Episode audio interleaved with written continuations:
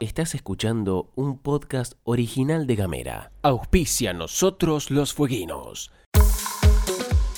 Los concejales declararon de interés municipal el Festival Canción Malvinas Argentinas, un espectáculo folclórico de danza y música que convoca a artistas provinciales cuyo objetivo es promover la cultura fueguina.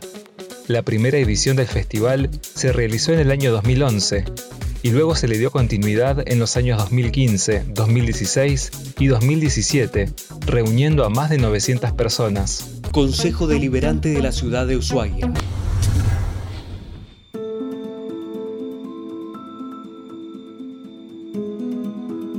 Espacio de reflexión Nosotros los Fueguinos presenta Justicia Adicta, un podcast de Gabriel Ramonet sobre la cooptación política del Poder Judicial de Tierra del Fuego. Vamos a hablar hoy de jueces de Tierra del Fuego con pasado oculto. Comenzaremos con la historia de Mario Eduardo Basso, quien primero fue conocido en la provincia por protagonizar una serie de hechos escandalosos y después se descubrieron sus antecedentes vinculados con la última dictadura militar. Basso se postuló para ser camarista penal el 7 de diciembre de 1993, a poco de fundarse el Poder Judicial Fueguino y cuando tenía 50 años. Seis años más tarde, el 23 de diciembre de 1999, fue indagado en una causa penal por el presunto delito de privación ilegítima de la libertad. Se lo acusaba junto al ex camarista Héctor Reinaldo Yarade de haber demorado sin motivo la liberación de Adán Gola y Mario Lobito Ampuero, dos imputados en el caso de un robo a un camión blindado de la empresa Brinks. En su defensa, Basso confesó sin tapujos la estrategia que habían pactado en secreto los máximos referentes de la corporación judicial y los referentes del gobierno justicialista del ex gobernador Carlos Manfredotti, que se disponía a asumir en el cargo a los pocos días. Manfredotti quería producir una brusca renovación de la cúpula judicial para nombrar jueces afines y varios de los magistrados querían jubilarse con un régimen de privilegio, dado que tenían muy pocos años de aportes al sistema previsional fueguino. En ese contexto fue que Basso declaró ante el propio magistrado que lo juzgaba. Estuve, dijo, como integrante de la Asociación de Magistrados y Funcionarios realizando un estudio para plantear la posibilidad de una ley de jubilaciones especial para aquellos que hayan cumplido cinco años trabajando en la provincia. Después de esa confesión, el camarista fue sobreseído en la causa penal, mientras que su jubilación prematura en el año 2000, bajo el sistema que él mismo reconoció haber colaborado en escribir, instaurado por la ley 460, le permitió zafar de la investigación que habían iniciado en su contra en el Consejo de la Magistratura por el asunto de los detenidos no liberados. Según reveló la prensa, Basso percibe aún hoy una de las jubilaciones más altas de la provincia. Pero vayamos al pasado oculto del ex magistrado. Nació el 10 de marzo de 1943, estudió abogacía y se recibió en la Universidad Católica de La Plata. El 21 de mayo de 1976, dos meses después del golpe de Estado que instauró la última dictadura militar en Argentina, fue designado por el gobernador de facto de la provincia de Buenos Aires como fiscal en lo civil, comercial y penal en el Departamento Judicial de San Martín. Un año después, el 24 de mayo de 1977, se convirtió en juez del Tribunal de Menores número 2 de la misma jurisdicción a través del decreto 1174 del 76, acompañado por la firma de Jaime Smart,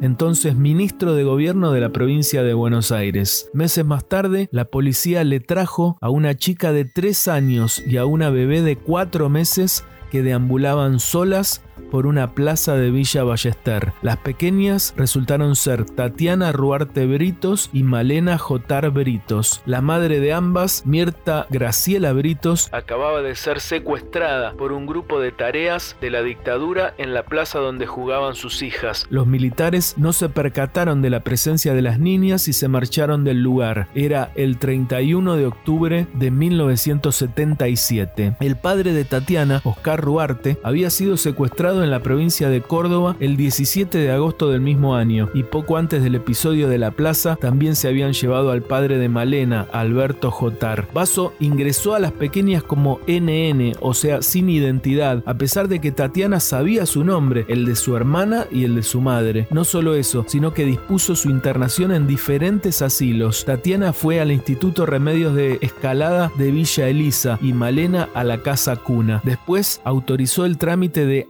adopción a favor del matrimonio integrado por Carlos e Inés Filigoy, quienes desconocían los pormenores de la historia y parece que actuaron de buena fe. La pareja adoptó a ambas pequeñas debido a las sugerencias de algunos empleados del orfanato que sabían que ambas eran hermanas. Por entonces, una de las abuelas biológicas de las niñas visitaba asiduamente el juzgado a cargo de Vaso, pero quien luego se convertiría en camarista de Tierra del Fuego les contestaba que no tenía información sobre el paradero de las chicas. La periodista Graciela Moschowski en su libro Pecado Original, Clarín, los Kirchner y la lucha por el poder, relata el momento del secuestro de las hermanas y la posterior intervención de Vaso. Un grupo de militares de uniforme bajaron de un micro junto a la plaza de Villa Ballester en que jugaban las pequeñas y se llevaron a su madre encapuchada. Quedaron solas en la plaza durante horas. Al caer la tarde las encontró un policía. Tatiana le dijo su nombre y que la bebé era su hermana. El policía avisó al juzgado de menores 2 de San Martín. El juez Mario Eduardo Vaso separó a las hermanas en institutos de menores. Las ingresó como NN, aunque Tatiana le dijo cómo se llamaban. Cinco meses más tarde las entregó en adopción a un matrimonio sin hijos anotados en las listas de adoptantes, señala Moshkovsky en su libro. También menciona que una de las abuelas paternas de las niñas que se había unido a las abuelas de Plaza de Mayo, se presentó ante Vaso con fotos y detalles de Tatiana y Laura, pero el juez dijo que por ahí no habían pasado. Otros dos periodistas, Franco Misraji y Jorge Repiso, publicaron una nota en la revista 23 titulada Jueces bajo sospecha investigan a magistrados involucrados en adopciones ilegales. En la publicación del 8 de abril de 2010 puede leerse el siguiente párrafo. El doctor Mario Eduardo Vaso atendía al Tribunal de Menores 2 de San Martín y tuvo en su poder la adopción de las hermanastras Laura Malena Jotar Britos y Tatiana Ruarte Britos, hijas de Mirta Graciela Britos, secuestrada en Villa Ballester en octubre de 1977. La labor de Vaso está puesta en cuestión porque mientras se llevaba adelante la adopción de la segunda niña, su abuela paterna se presentaba asiduamente en el juzgado preguntando por su nieta. Siempre se iba con la misma mentira a cuestas sin noticias. Según coinciden ambas fuentes, con el paso del tiempo Vaso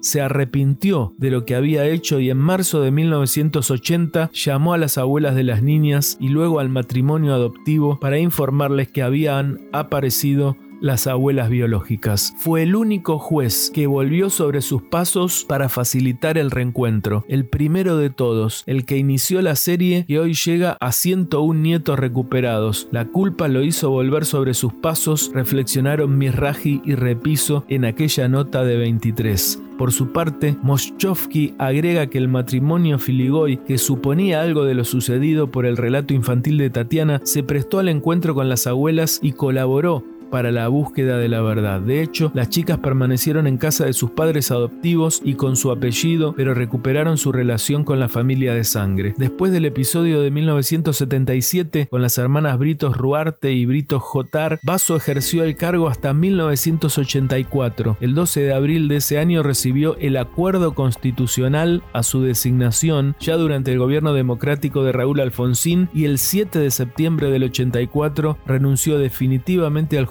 para dedicarse a la profesión en forma independiente. Todo eso, claro, antes de venir a Tierra del Fuego a forjar otra historia oscura y a recibir una jubilación de privilegio. Gracias y hasta la próxima. Auspicia nosotros los fueguinos. Los concejales le solicitaron al Ejecutivo que coloque cartelería con los nombres de las calles en todas las arterias del barrio Río Pipo. El pedido, impulsado por la concejal Mariana Oviedo, responde a la necesidad de los vecinos y vecinas de ese sector de obtener un mejor servicio de correo, transporte y servicios de emergencias. Consejo Deliberante de la Ciudad de Ushuaia.